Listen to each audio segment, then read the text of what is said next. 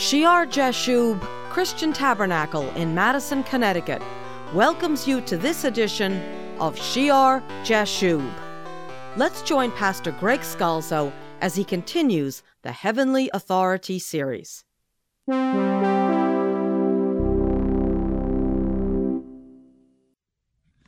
Last time, we were looking at the difference between uh, authority and the authority structure under the old covenant and that which is under the new contract, the new covenant. And we said that now the veil is torn from top to bottom. Now the ram's horn, the mercy horn, sounds calling the people to approach the mountain. No longer do we have the conditional will of God because of the hard heartedness of the people, giving a separation between the priests and the laity and a system of layers to approach God. Now we realize the positional will of God, his heart's desire, which is expressed in Exodus chapter 19, verse 6 And you shall be to me a kingdom of priests and a holy nation. And as we studied in Jeremiah chapter 31, Jeremiah chapter 31, verse 34 No more, no more shall every man teach his neighbor, and every man his brother, saying, Know the Lord, for they all shall know me, from the least of them to the greatest of them, says the Lord. For I will forgive their iniquity, and their sin I will remember no more. And this is the new covenant he will make with the house of Israel, when he will put his law in their minds and write it on their hearts. And he says, I will be their God, and they shall be my people. For they will all know me, from the least of them to the greatest of them. This is the difference in the new covenant, the new contract, the glory of the new contract.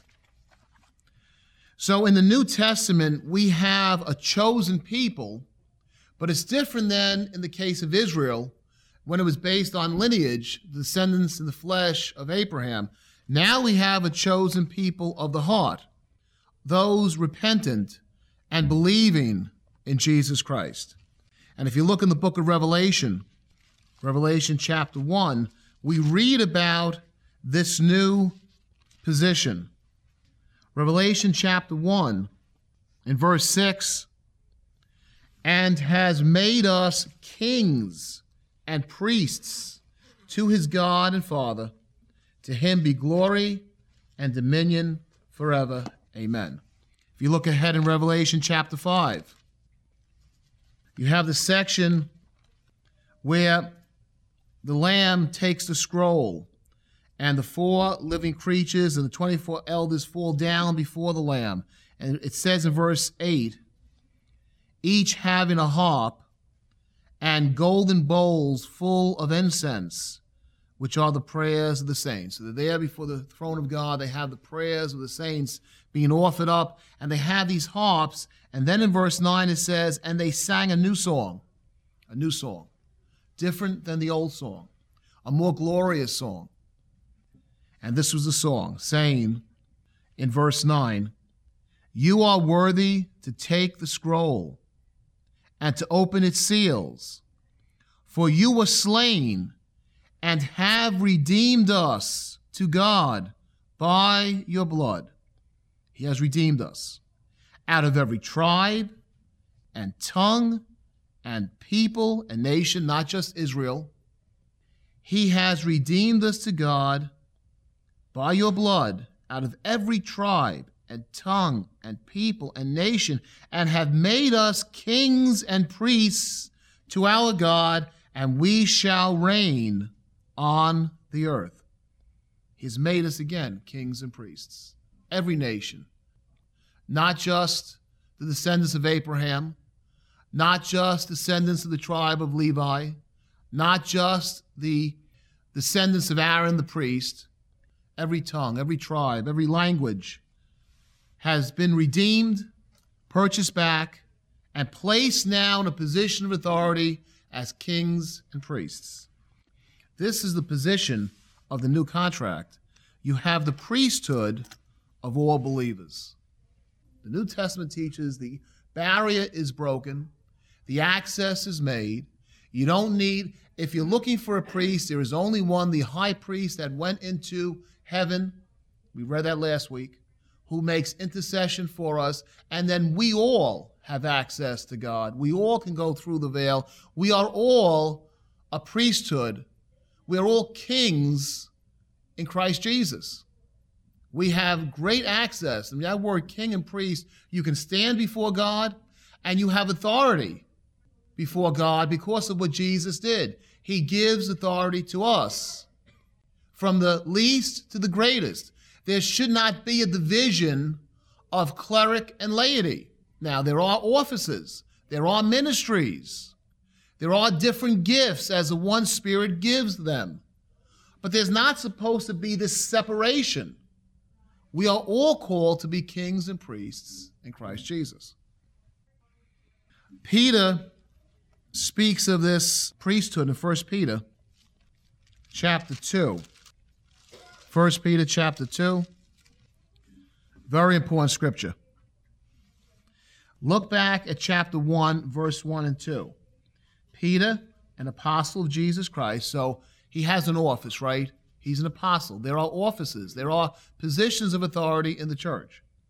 To whom? The pilgrims of the dispersion in Pontus, Galatia, Cappadocia, Asia, elect according to the foreknowledge of God the Father, and sanctification of the Spirit, for obedience and sprinkling of the blood of Jesus Christ. He's writing to pilgrims, he's writing to believers. He's writing to those of the dispersion, the Jews, and also the Gentiles, the elect, the chosen, as God foreknows them in sanctification of the Spirit for obedience and sprinkling of the blood of Jesus Christ. A new chosen people, not based on a contract with Israel, based on a true acceptance of Jesus Christ. God foreknows what?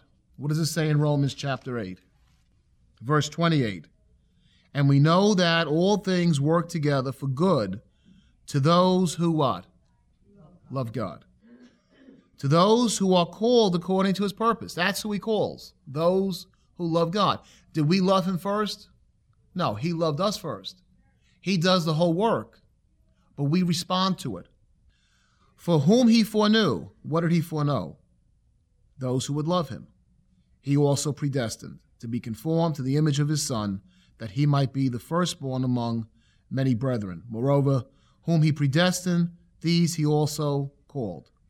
Whom he called, these he also justified. And whom he justified, these he also glorified. It's a complete work. He's done it all. He's had it arranged from the beginning for knowing those who would respond of their free will by love.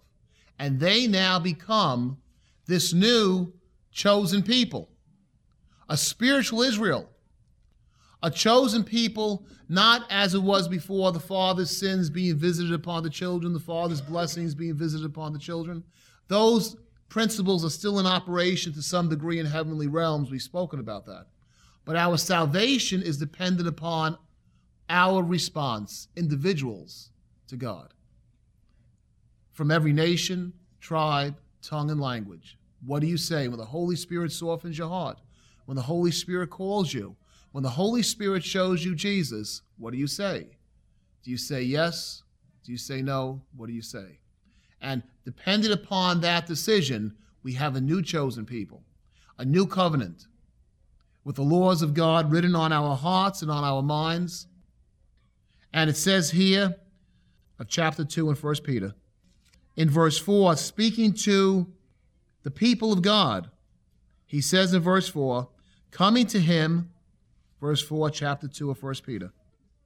Coming to him as to a living stone, rejected indeed by men, but chosen by God and precious. Speaking about Jesus being the stone which the builders rejected, precious to God.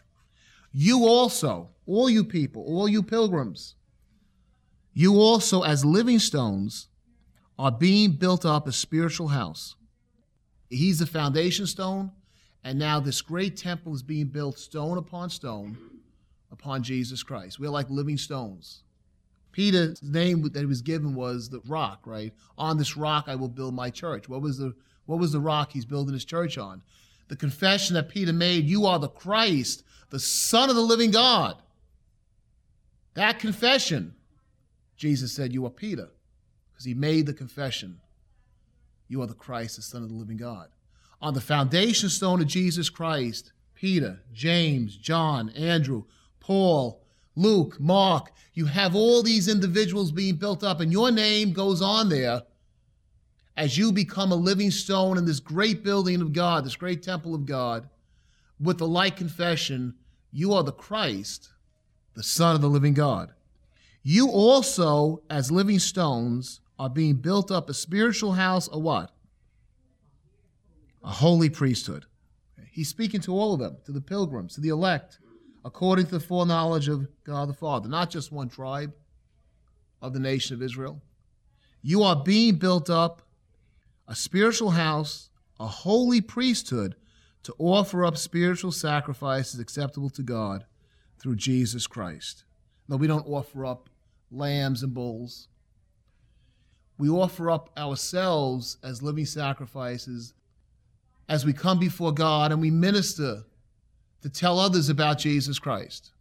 And who is called to tell others about Jesus Christ? Is it just the minister or the reverend? No every born again believer has a ministry.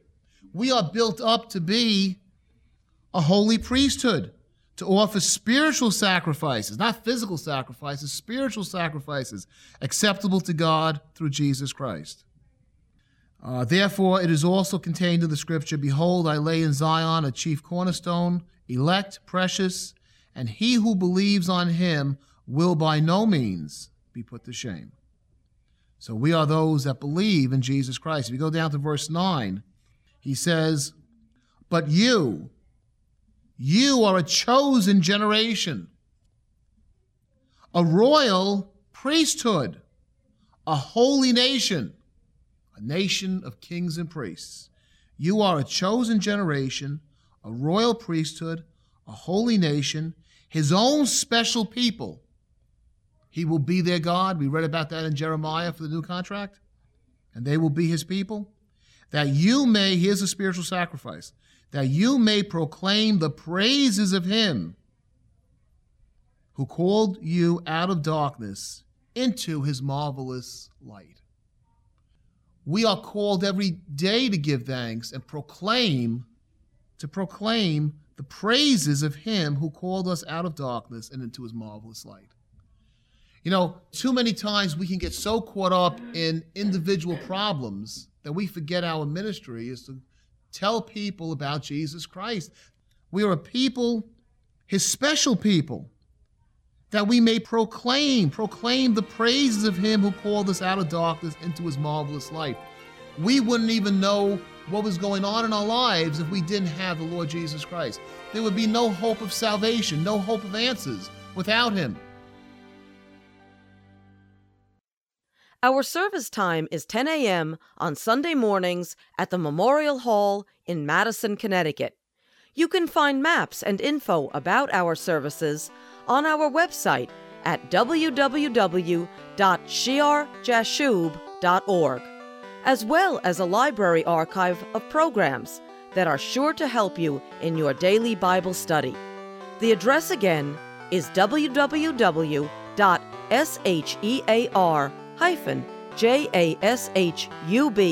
jashub.org. Please join us next time for Shear Jashub.